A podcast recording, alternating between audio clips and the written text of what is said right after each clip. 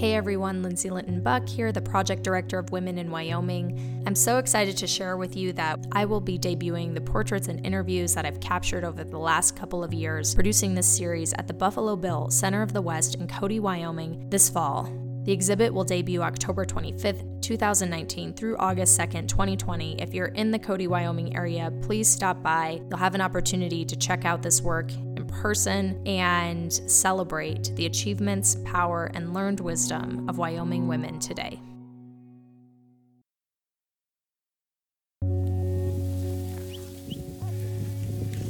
Kind of in control of your life to a point, but what's got to be done, you, you do it. But when we had work to do outside, we all did it, and we worked together. If you want kids to work, work with them, and they learn to work from you. And that's the way we worked our ranch. If we branded, we all branded. If we cleaned house, we all cleaned house. And we just worked together. I'm Lindsay Linton Buck, and you're listening to Women in Wyoming, where I talk with inspiring and influential women around the state and learn about their lives, journeys, and how they got to where they are today. This is Chapter 3 Power. This time, Mickey Thoman, a living legend and ranching matriarch who runs a sheep and cattle operation with her three daughters in Sweetwater County, Wyoming. A cowgirl, role model, and genuine leader, Mickey has remained relevant in the ever changing and ever challenging world of agriculture with a spirit of true resilience and strength. I joined Mickey and her family at sheep camp at the base of the Wind River Mountains, as well as on their homestead near the Green River, to learn about Mickey's deep connection and love for her family, animals, and the land she's called home her entire life. Here's Mickey. My name is Mickey Thoman. My other name is Mary A. And since my daughter is Mary E., they call me Mickey. And I'm 89 years old and I was born in a big ranch house log home that my grandfather built on a stormy night. and right now, I live on the Green River in Sweetwater County, Wyoming. And I live here with most of my family that's still with me. And we run a sheep and livestock operation. What's your favorite time of year on your land? My favorite time of year on the land's probably spring when everything starts to turn green. And then the rest of the year is my favorite time too. so you like every time of year? Yes. And in the winter, I look at the thermometer, and depending on what it says, that's what I put on. I turn the heat up, or I have a wood stove and I build a fire. Of course, I was raised around wood stove. Do you mind working outside in the winter? No, I don't. I just dress for it. And just looking out and thinking how peaceful it is out here. And I have trees out here and the wind's blowing, it tells you how fast it's blowing. and the wind's not blowing, they're still. So that's kind of the way it is, just being glad to be here and you're around the animals and it's just peaceful. What are some of your earliest memories that come to mind of growing up with your family on the ranch and with the livestock? My dad, and he was a great teacher. And the first thing I remember is him taking me on a horse with him, and, and he did that many times.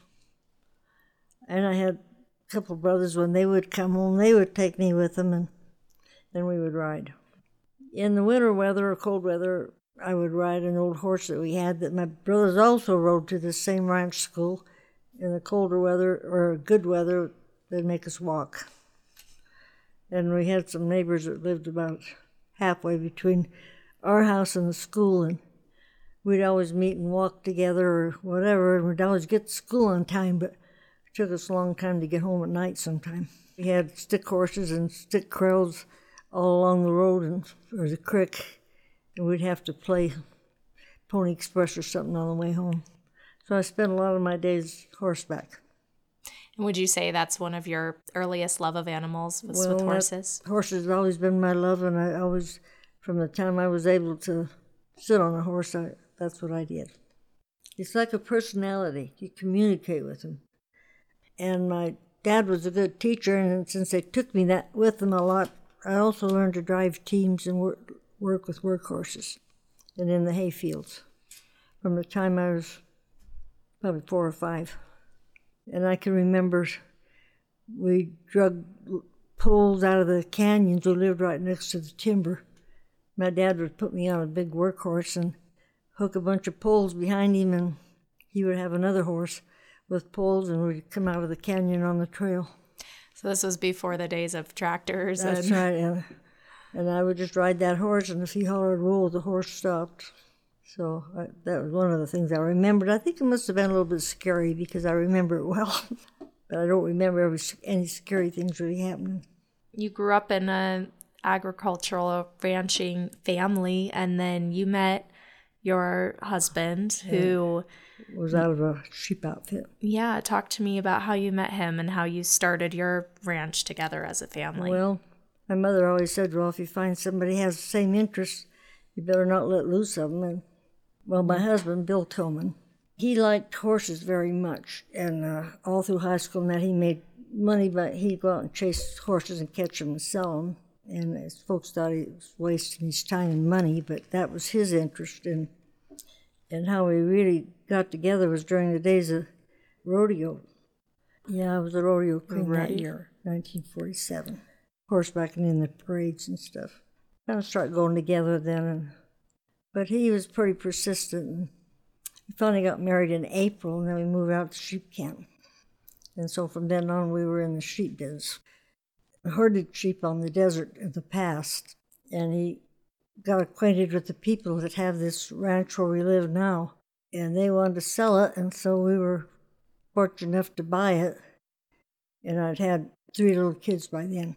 And I took them out to the sheep camp in the spring, and they would herd sheep with me. That's the way we kind of grew up. And what is it about being out there with the sheep or out in the landscape that's so special and powerful? Well, I don't care whether it's horses or sheep. If you herd sheep, you learn about them and you communicate with them, and and you know what they're thinking, and they know what you're going to do, and you don't have any trouble herding them. And that's the trouble today is that sheepers don't want to stay out and learn about the sheep and they just don't hurt them anymore like they used to. Mm. And I really like herding sheep because you communicate with those sheep. You know what they're going to do. Communicating with them, and you learn their language.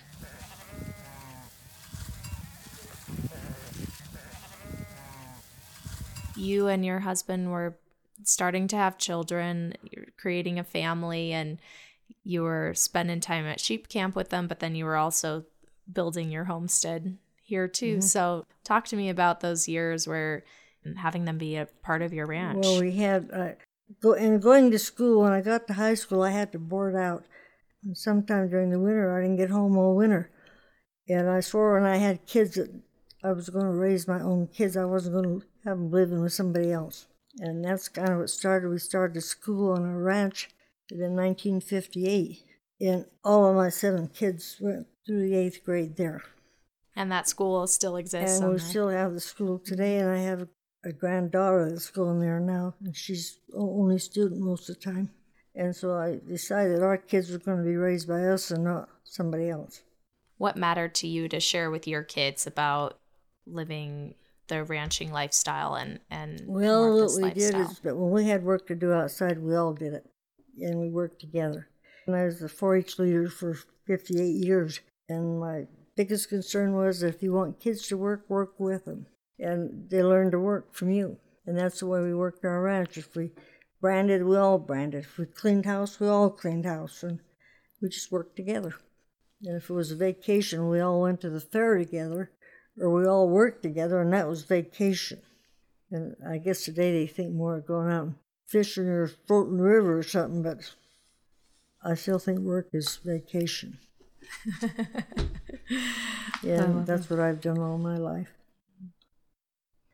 Kids always wanted to come back. They, to this day, they have instilled that livelihood in their kids.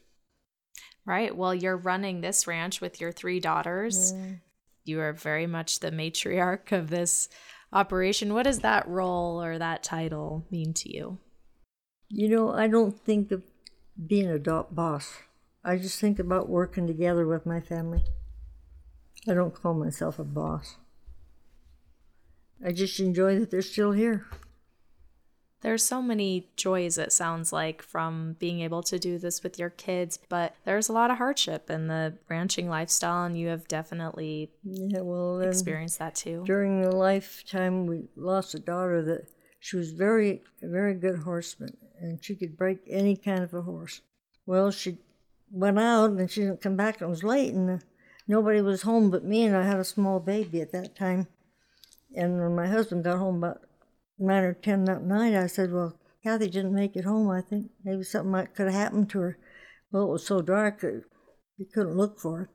So he got a plane the next morning, and well, we all looked, looked, and we, we, didn't find her. But we did find her horse was standing by the edge of the river, standing over her hat, so we knew she must have fell in the river. Uh, anyway, we actually looked for her for five days, and they finally lowered the reservoir, and some fishermen found her on the base of an island. And that's where we found her. So then that ended that, and they had the whole county out looking for her.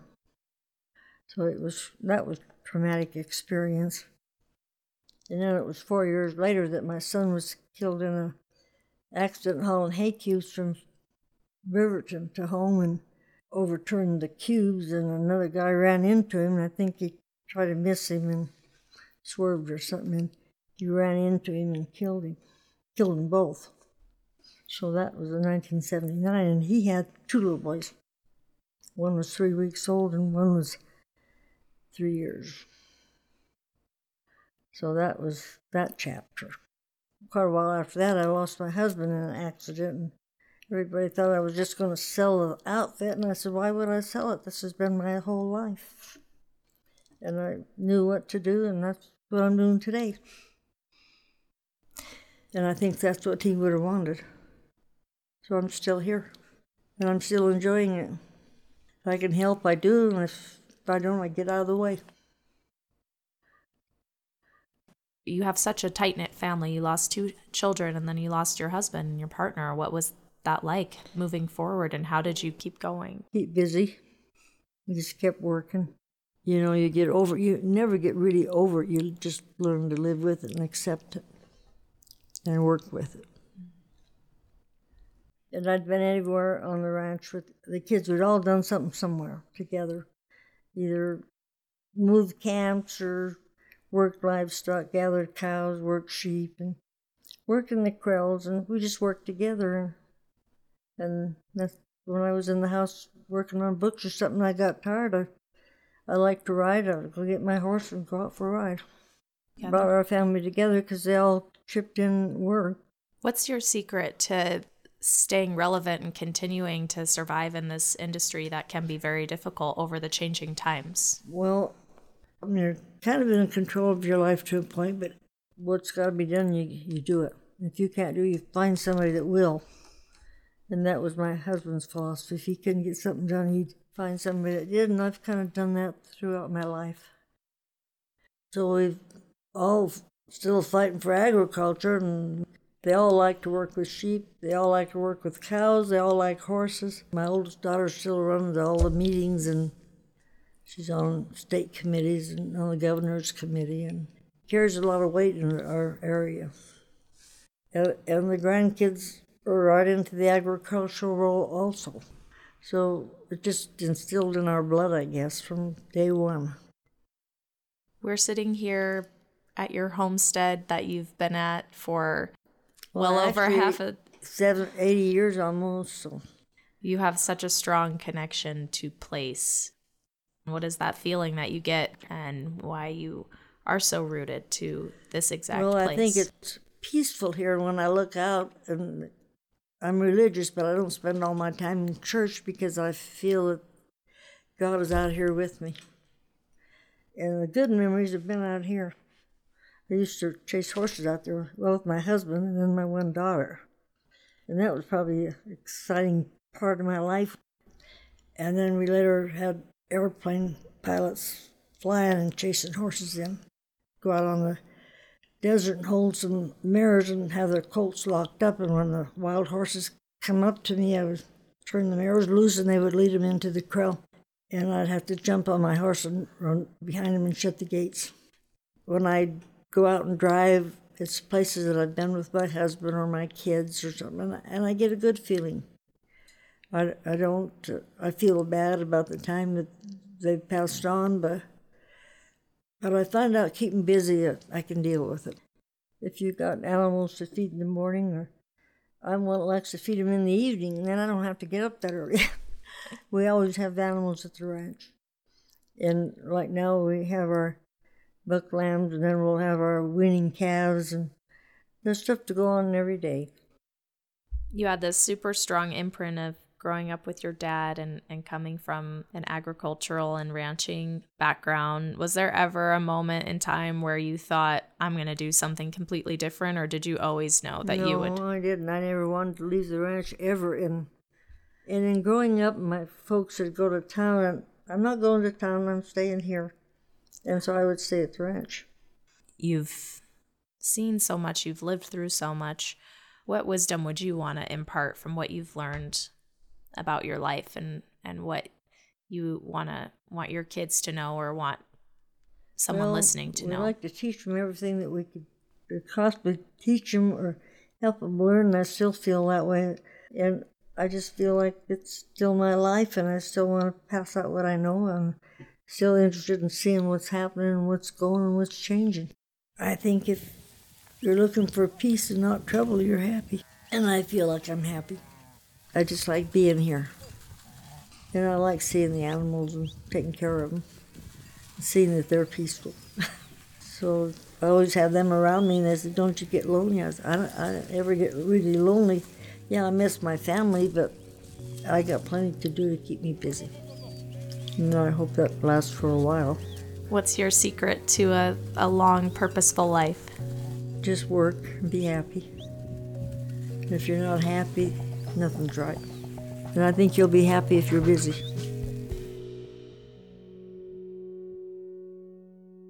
That was Mickey Thoman on the Thoman Ranch in Sweetwater County, Wyoming. To see Mickey's full profile and portraits at sheep camp and on her homestead, visit womeninwyoming.com. That's womeninwyoming.com.